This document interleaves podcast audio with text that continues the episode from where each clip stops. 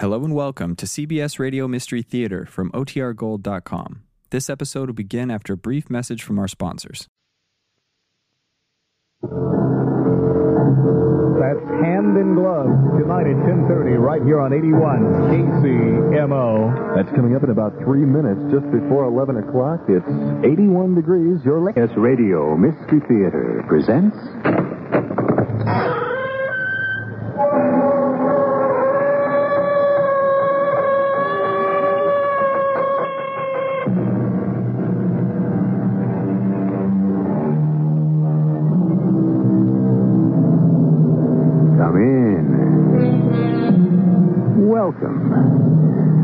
I'm Marshall.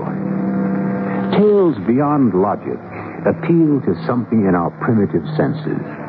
Thus, the other dimensional territory of the psychic realm, the supernatural, is one of the favorite domains of the storyteller.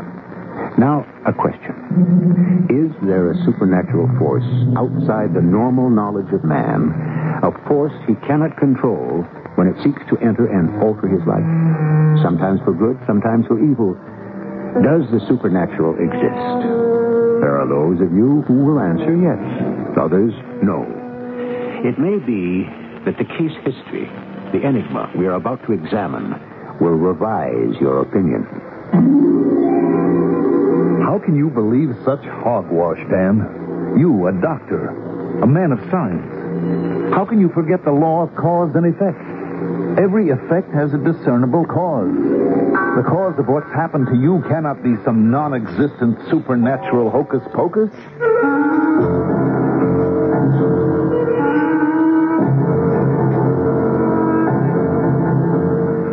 Our suspense drama, Hand in Glove, was written especially for the Mystery Theater by Nancy Moore and stars Russell Horton. I'll be back shortly with Act One.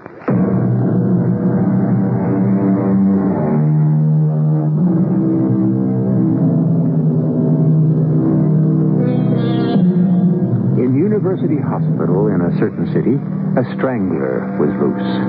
In that place meant to save lives, five lives have been horribly lost.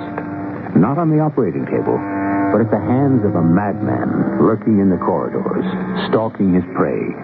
One murder each week for five weeks. The strangler's victims followed an unvarying pattern. They were always nurses, always young, always pretty, and blonde. The hospital is gripped with fear. Let Dr. Stuart Courtney, Chief of Staff, take up the story.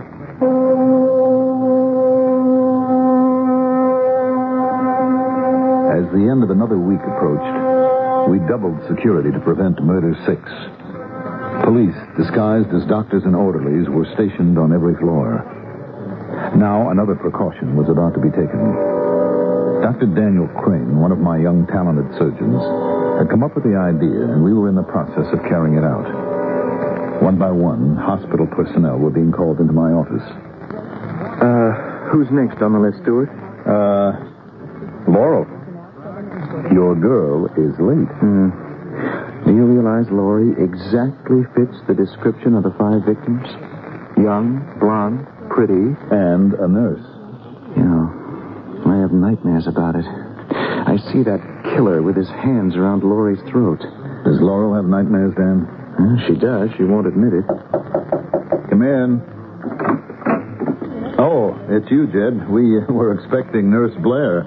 She said to tell you she'd come as soon as she could. Jed, you know why you're here. Oh, something about protection's all I know. And Ben Short's hand had got to do twice my own work. We're trying to hire more help, but no one wants to come here.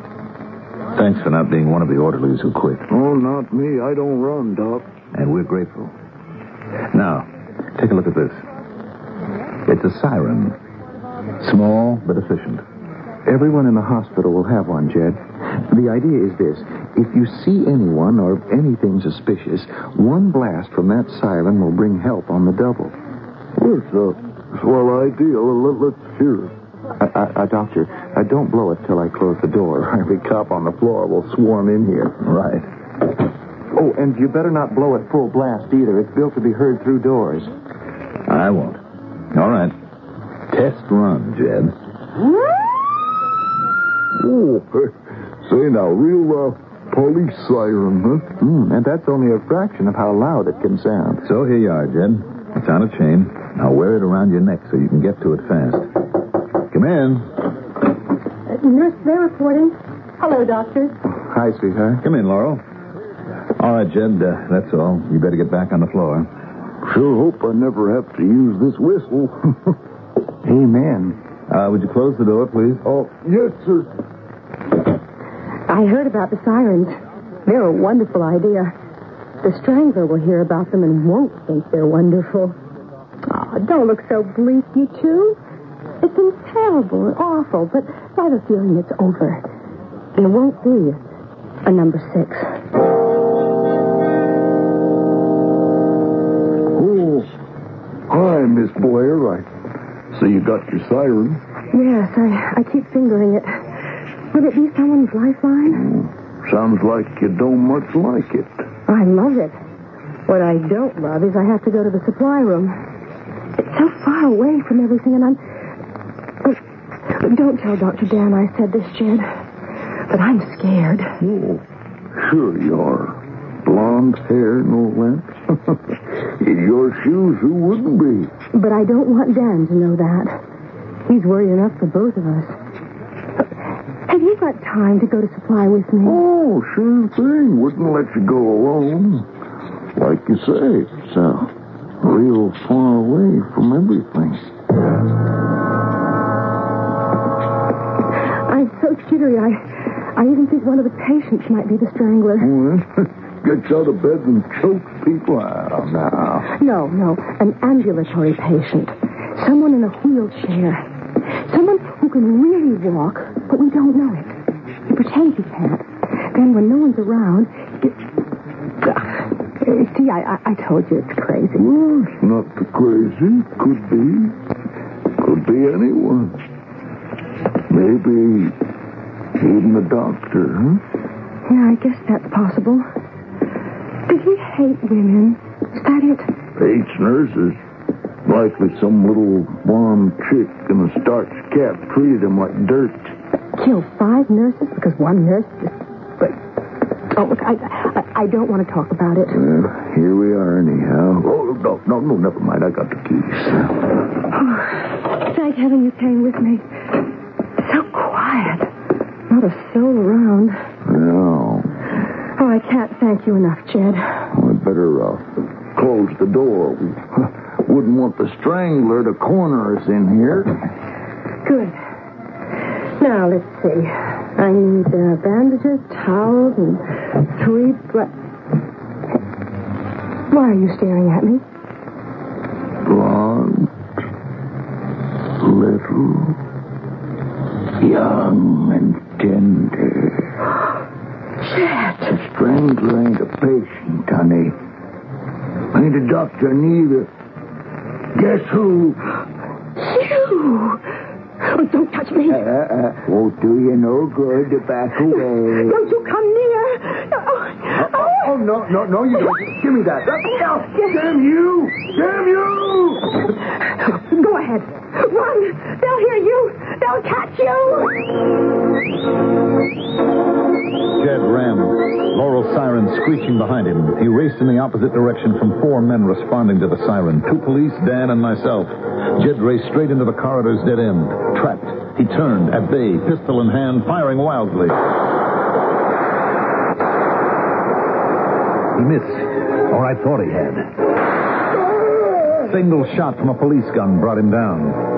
He lay spread eagle, the bullet in the region of his heart. I was the doctor. I knelt beside him, felt for his pulse. It was weak, erratic. I heard Laurel cry out. Dr. Courtney, look at Dan. I'm all right. Is that animal dying? I give him five minutes at the most. No. No. I'll. I'll kill a lot of you. Dan's not all right. His hand. Then I saw it. Dan's right hand, his operating hand, was shattered, nearly severed from his arm. I heard a voice saying incredible words, my own voice.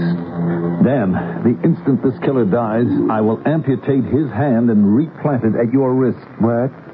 That can't be done, Courtney. You mean it's never been done? We've got to try. My hand on him. My curse on him. Attendant, stretcher, get this man to OR3. Dan, go there yourself. Get moving. Get Jed Gant to surgery. I'll curse Dan Crane from hell.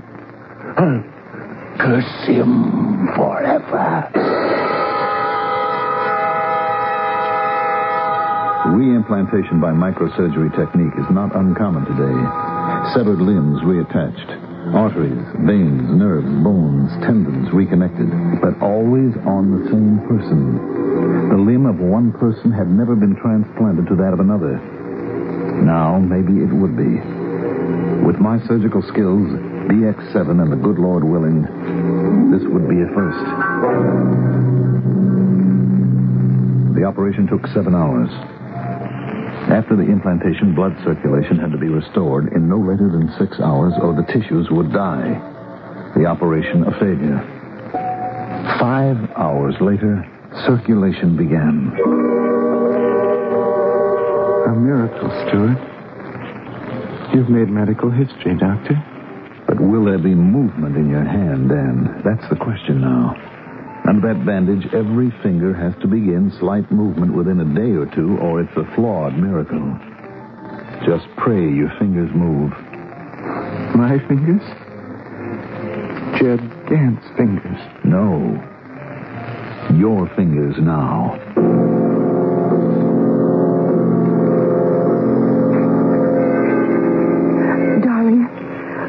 Courtney says you have to keep trying. What do you think I've been doing for two days and three nights? I lie here and. I tell you, it's no use, Laurel. The fingers won't move. Danny, try. For me. Laurie, honey, it's a dead hand. Dan's dead hand. what was it he said? I'll curse you from hell. Well, he's done it. Now stop this kind of talk and try to move one finger at a time.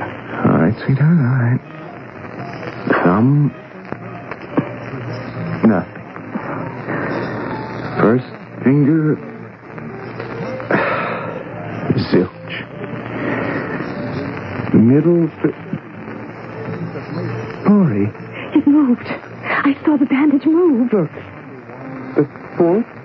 The fifth. All of them. Jed Gant burn in hell. They move. They're my fingers now. Came the great day when the bandage would be cut away.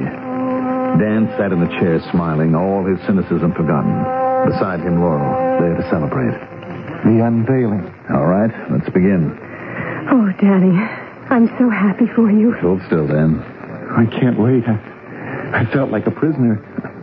Excuse the pun, but the prisoner will soon be out of bandage. Oh. Almo- almost finished now. Just one last snip. There we are. Okay, it's off.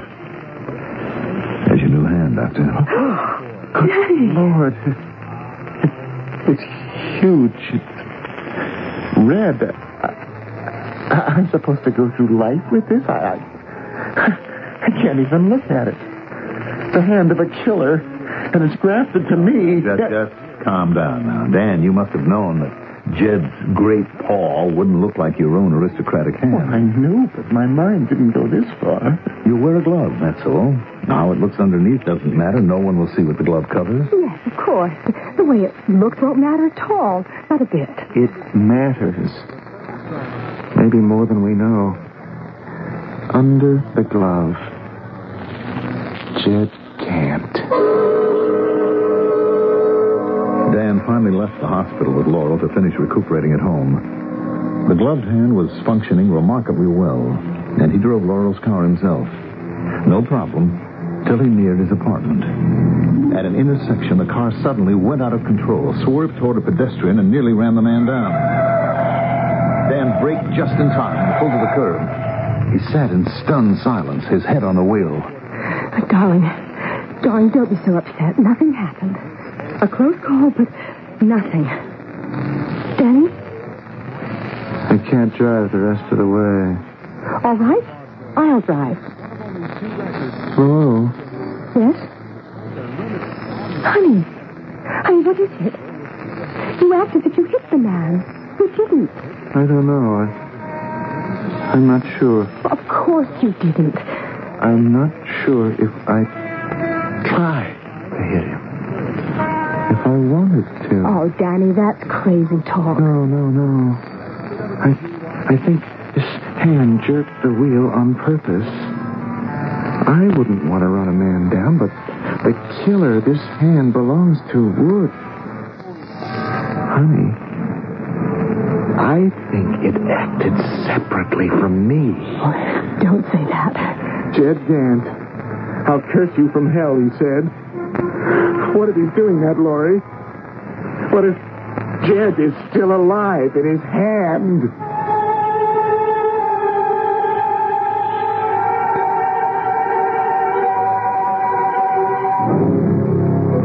I repeat my original question. Is there a supernatural force man cannot control when that force seeks to enter and alter his life? Dr. Daniel Crane is confronted by the same question when he asks one of his own, what if Jed Gant still lives in the transplanted hand? I, for one, would answer no. At least at this juncture I would. After what is about to happen. But that is for Act Two, shortly.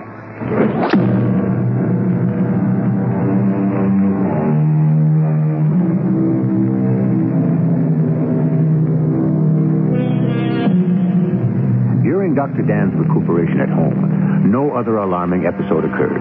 His gloved right hand was as obedient as normal as his ungloved left. Laurel happily assumed that the car incident was forgotten and Dan's foolish fears put to rest. She was wrong. In her absence, he would remove the glove, staring at the rough, crude hand attached to his own wrist.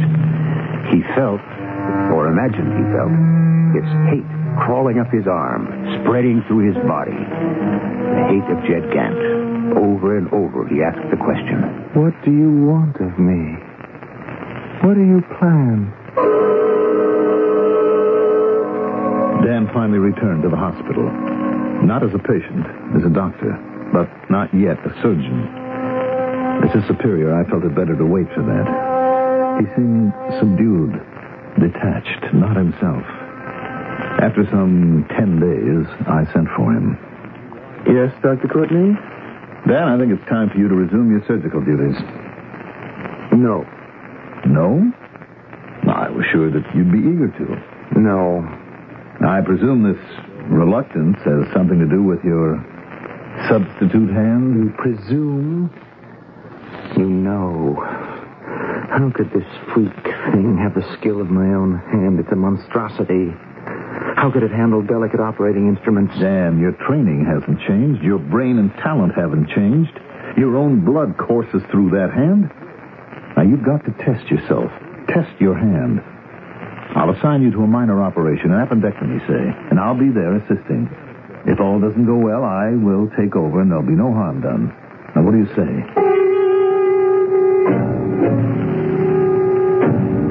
With obvious reluctance, he said yes. I scheduled the appendectomy. In the operating room, the personnel watched, fascinated, and, in spite of themselves, apprehensive.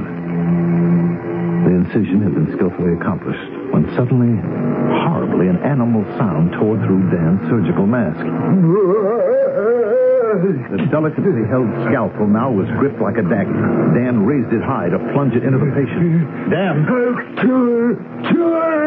Not Dan's voice. Whose? I rejected the name that stabbed my mind. We grappled with Dan. He was led from the room. I completed the operation and went to find him. He sat in his office, a beaten man. Jed Gant. His curse, it's come to pass. Dan, that's impossible, and you know it. What I know is that this hand has a fiendish life of its own. Jed's life. Now, I suspected it that day in the car. Now it's proved. All that's proved is that mentally you're not recovered from the physical and emotional trauma of losing a hand and its replacement by another. That accounts for what I did in OR? You're a physician. You're a man of science. You know every effect has a discernible cause. The cause of what happened in there is not some non-existent supernatural hocus pocus. The cause was nerves. My nerves had nothing to do with it. This hand acts apart from me. I, I've no control over it whatsoever. I, I. Doctor, I can't and I won't live with it. Now, you attached it. Now, you unattach it. What? Amputate. Cut it off. It's the only way to break the curse. You can't believe in anything so unscientific as a curse. Or ask me to destroy a healthy, functioning hand. No. Then I'll find a doctor who will. No reputable doctor would be party to such an unethical procedure. Now listen to me, Dan. Now, what you need is a longer leave of absence. More time to rest, to see a psychiatrist. Now, I suggest Dr. Wexler. Now, will you promise me to do that? Dan? All right, all right. Now leave me be. He did take the leave of absence. He did see Wexler. But Dan Crane certainly did not rest. Far from it. Defying every effort of his will, the capricious behavior of his hand increased. Mind you, it was never out of control in my presence or anyone else's. My information was secondhand. I had the report from Dan. The fingers flex, jerk. Not all the time, and at, at odd intervals. I can't stop them. Or that they tighten into a fist, curl like a claw. I can't eat with the hand. It flings the fork across the room, grabs the food, crams it into my mouth. I have to use my left hand or starve. Shave with the left for fear I'll cut my throat. But why none of this in front of me or in front of Laurel? How do I know? How do I know anything anymore? Dan became more and more a recluse, refused to leave his apartment, allowed no one entrance there except Laurel and me. Then, on a bleak afternoon, Laurie, forgive me. But after today, you're not to come here anymore. Oh, Danny, don't say that. You think I want to say it? Sweetheart, I can't take the chance any longer of what I might do to you. No, no, not me. This, this thing that's no part of me. I know you believe it will hurt me. I know that's why you stay across the room from me. Well, I don't believe it. Oh, please, please put it to the test. Take me in your arms. Don't ask that. No. Then I'll take you in mine. No, no. Don't, don't come here. Stay away, Laurie. No. I'm warning you. Don't come any nearer. You love me. I love you. I'm not afraid. Uh, oh, Look, I'm close. Nothing is wrong. Your hand is quiet. It, now look, it's reaching out to me. So gently. Palm up. There's no harm in it. All right, woman. You're here. good Lord! What have I done? Now, will you believe me? Lying there on the floor, are you convinced? That, that voice. Did you hear it? It wasn't mine. Yes, yes, I heard. Jed's voice. His. I don't even dare pick you up. I'm all right. I'm not hurt. Yes, you are. Do you see now why you can't come here again? I'm lost. We're lost. You go from this place, Laurie, and don't ever come back.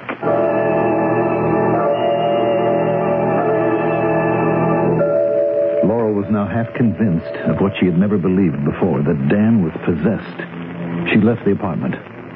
But two days later, she came back. I heard of a psychic, a seer, a woman they say can break spells.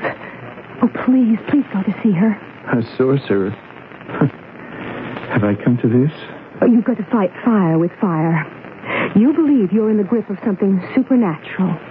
Or maybe you are. This woman deals in the supernatural. Please go to her now, please. Shall I tell you why I'll go? Because last night I tried to cut off this hand, Oh, and I couldn't. Was I afraid of pain? No. Jed's hand struck the knife from my own hand. Where is this woman?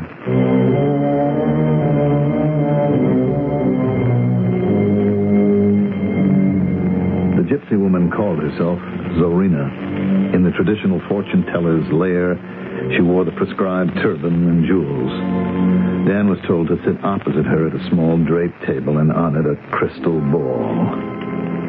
My surprise, he told me in detail what happened. I'd made up my mind not to tell her why I came. She said, put my hands on the table. The right hand was gloved, of course. She asked no questions and ordered me not to speak. She spoke in a phony foreign accent, claiming she would see all she needed to know in her ridiculous crystal ball. It begins. Not clear. Not yet. Clouded with mist. Ah. Now, now I see a claw. A claw. I cannot tell if a, a hand. The hand of. I, see now. I see the hand of an assassin. Doctor, the instant she said assassin, Jed's hand grabbed her crystal ball, raised it to hurl at Zorina. That same instant, her hands thrust forward, fingers spread, and she was shouting some kind of abracadabra. Crazy or not, it worked. Jed's hand was immobilized, frozen in the very act of murder. She pried my fingers from the ball, set it back on the table, staring at it. At last, she turned to me. A curse is upon you.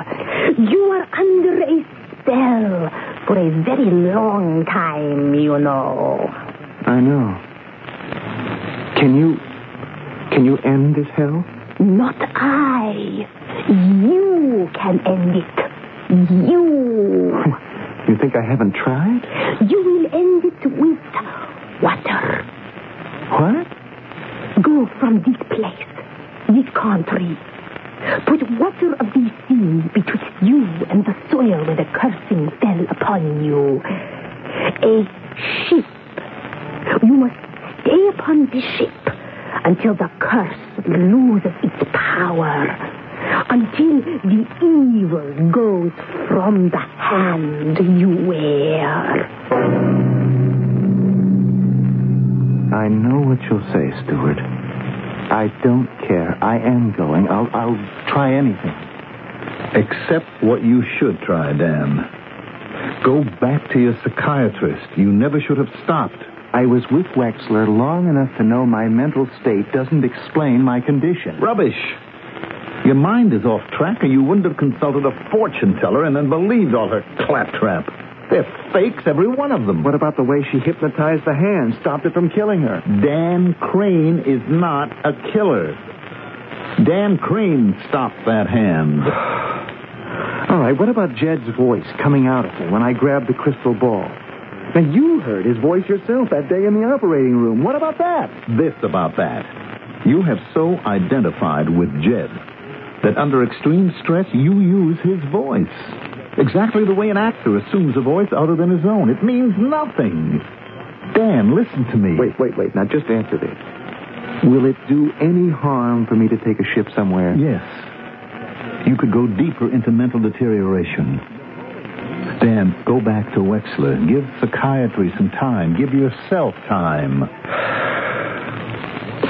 Thank you for your advice, Dr. Courtney. I will consider it.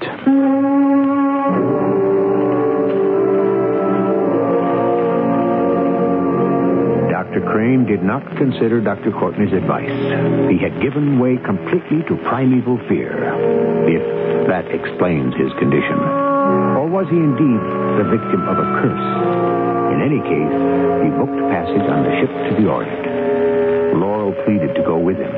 He refused.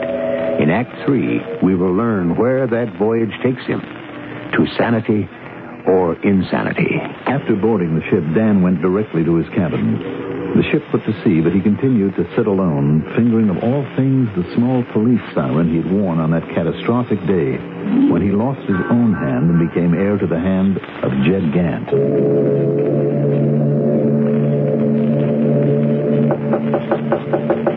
Who is it? Oh. Laurie. I had to come, Dan. I couldn't let you do this all alone.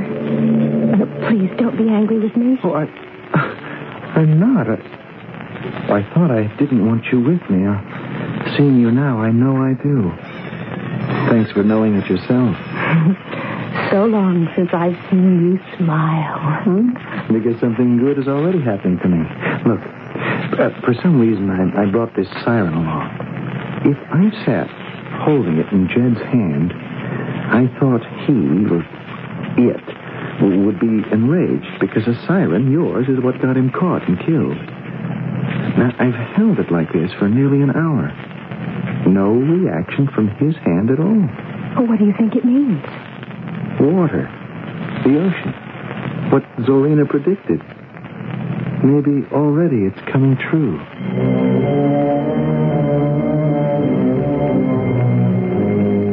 Four days at sea, and the hand appeared to be tamed, bereft of its fancied powers.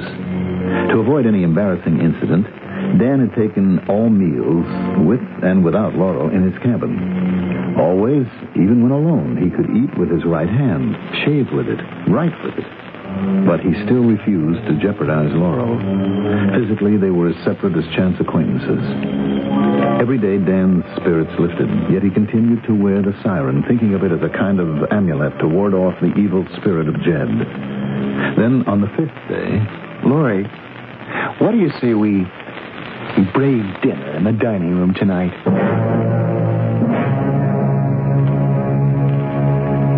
They sat at a side table for two. In celebration, they ordered champagne, toasting Dan's recovery, toasting their future. Waiter, more champagne. Yes, sir. Right here, sir. Danny! What are you doing? Oh, Stop that! Stop it! Dan! I, I can't stop.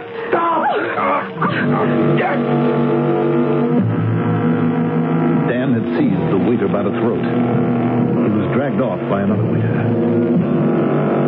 Back in his cabin, despondent, Dan insisted that Laurel leave. She did. But he was not alone. Staring at the now ungloved hand, he spoke to its owner. Jed?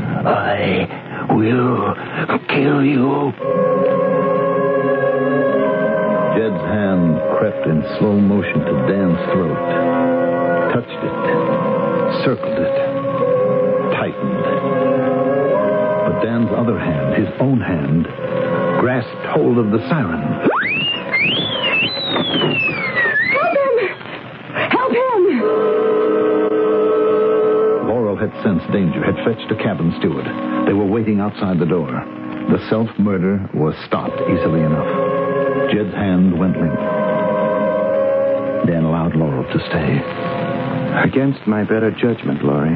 Dearest, you haven't any better judgment. Not anymore. You've let Jed's hand take your judgment, your will, your, your very self. Let it. Before I came aboard, I had a long talk with Dr. Wexler. I told him all the things you didn't tell him. Then he understood and made me understand that from the beginning, you yourself have made all these terrible things happen. Your own mind has been controlling a hand you thought was out of control. There's nothing supernatural about it. Now, this is a switch. You sent me to Zorina yourself. Well, I was wrong, terribly wrong. Now listen, please, please listen to me. Subconsciously, you believed that curse. Not until that day in your car when his hand took over. Your subconscious believed before that. That's why it could take over. No. No, Jed's bargain was his hand for my life. I know now what I have to do. I have to die. Well, he doesn't want unless you keep on letting him. Dr. Wexler told me what you really have to do. Hand. You've never done that. Accept it. And count yourself lucky instead of cursed that you have it. Hmm. You had a big talk with Courtney, too. Yes? Two doctors brainwashing you. So why haven't you said all this before? Well, Dr. Wexler said to wait a little. He thought it was possible that what Zorina told you might have the psychological effect of freeing you from the delusion. Until tonight, that seemed to be happening. But it isn't. Oh, Danny. Danny, please, will you try acceptance? The cure, the answer. It, it, it can't be as simple as that. It can. Don't you see? If you accept the hand as your own, you take away the power you've given it. Dan? Are you listening? I have to listen. I've nowhere else to turn. All right. How do I begin? Tonight, waiting to fall asleep, repeat over and over I accept this hand. It is mine. It has no power other than what I give it. And be thankful for it. Will you do that? Promise me? I'll do it. But I promise something else. If it fails, I'm going to go over the rail of this ship.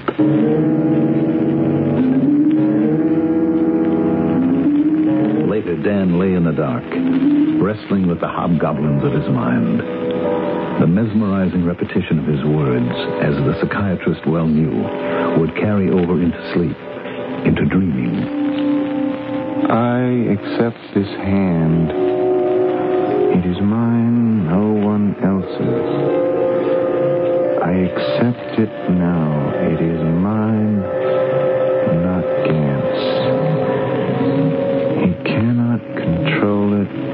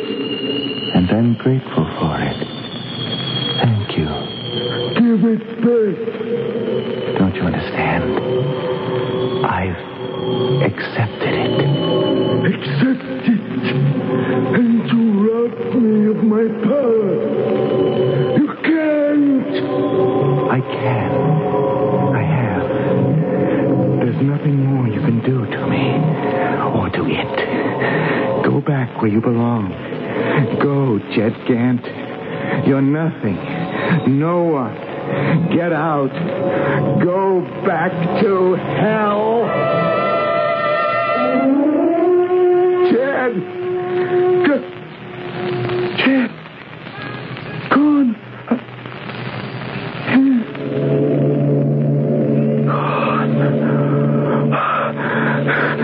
Laurie! Laurie! I'm here, Danny. I came back after you fell asleep.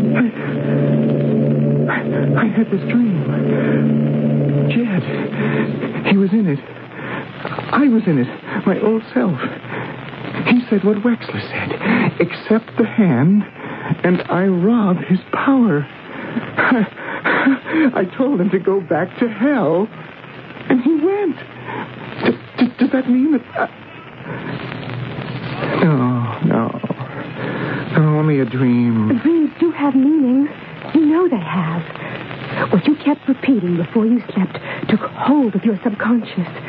Dr. Wexler said it would. He said accepting this hand would unblock my mind. Has that happened? Has it begun? Yes. In the dream, projecting Jed, a, a signal I can be free of him in my conscious mind. do you believe that? Do you really believe it? Yes. Yes, I believe it. Prove it, Danny. Well, I, I can't prove it. You can. Cross the room to me. and Take me in your arms. Oh, no, not, not that again, Laurie. Are you afraid? Strange. I, I'm not afraid. Look, I can do this. Walk toward you without fear. Hello, Laurie. Hello, Danny. So long since I've stood near you like this. Hold me now. My love. I, I thought this could never be again. I'm back from hell, Laurie. I've come home.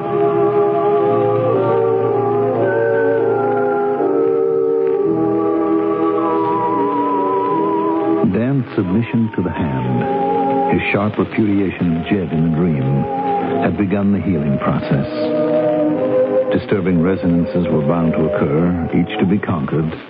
But by the end of the long voyage, this man, beset by demons of the mind, not demons of the netherworld, was once again totally Dr. Daniel Crane.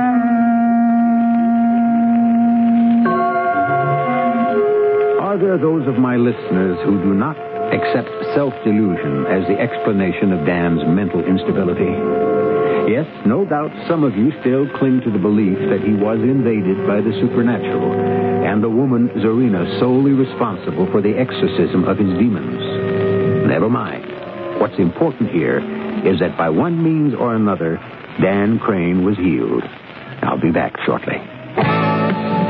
Feeling firming up the you know you should.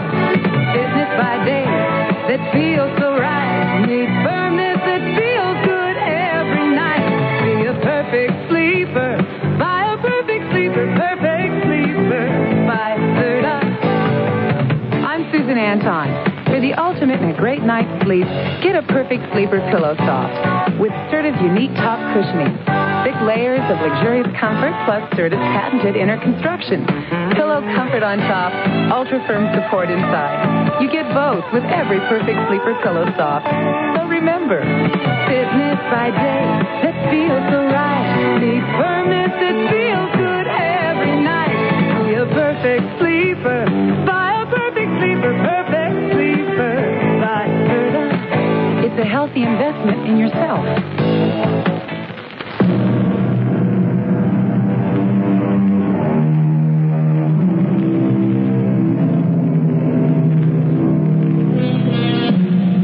Remarkable present day techniques of microsurgery point to even greater future miracles in that incredible field. At this time, prediction of what those miracles will be lies inevitably within the realm of the storyteller, as we have just experienced in the account of one person's hand replaced by another's. Today, fiction. Tomorrow, fact. Our cast included Russell Horton, Diana Kirkwood, and Mandel Kramer. The entire production was under the direction of Himan Brown. And now, a preview of our next tale. What are you staring at? What are you thinking about? There's something going on in that head of yours. Yes, Casey. There's something. What I was thinking is, maybe we could drive somebody crazy with twin apartments. Mm, you're talking about your aunt, aren't you? I mean, they'd think they were crazy, wouldn't they, if they thought they were in one place, but they were really in another. Are you talking about your Aunt Louise? If we rented both apartments under different names so nobody knew about it, Uh-huh. if we fixed them up exactly the same, I mean exactly. Yeah, but, but what for? I mean, why would that drive her crazy? I don't want to just drive her crazy. I want her driven right back to Maple Grove Sanitarium. But it'll cost a fortune to furnish both places. I'll Spend my own money on it. It'll be worth it. And maybe I can get bargain rates if I buy two of a kind. This is E.G. Marshall inviting you to return to our Mystery Theater for another adventure in the macabre. Until next time, pleasant dreams.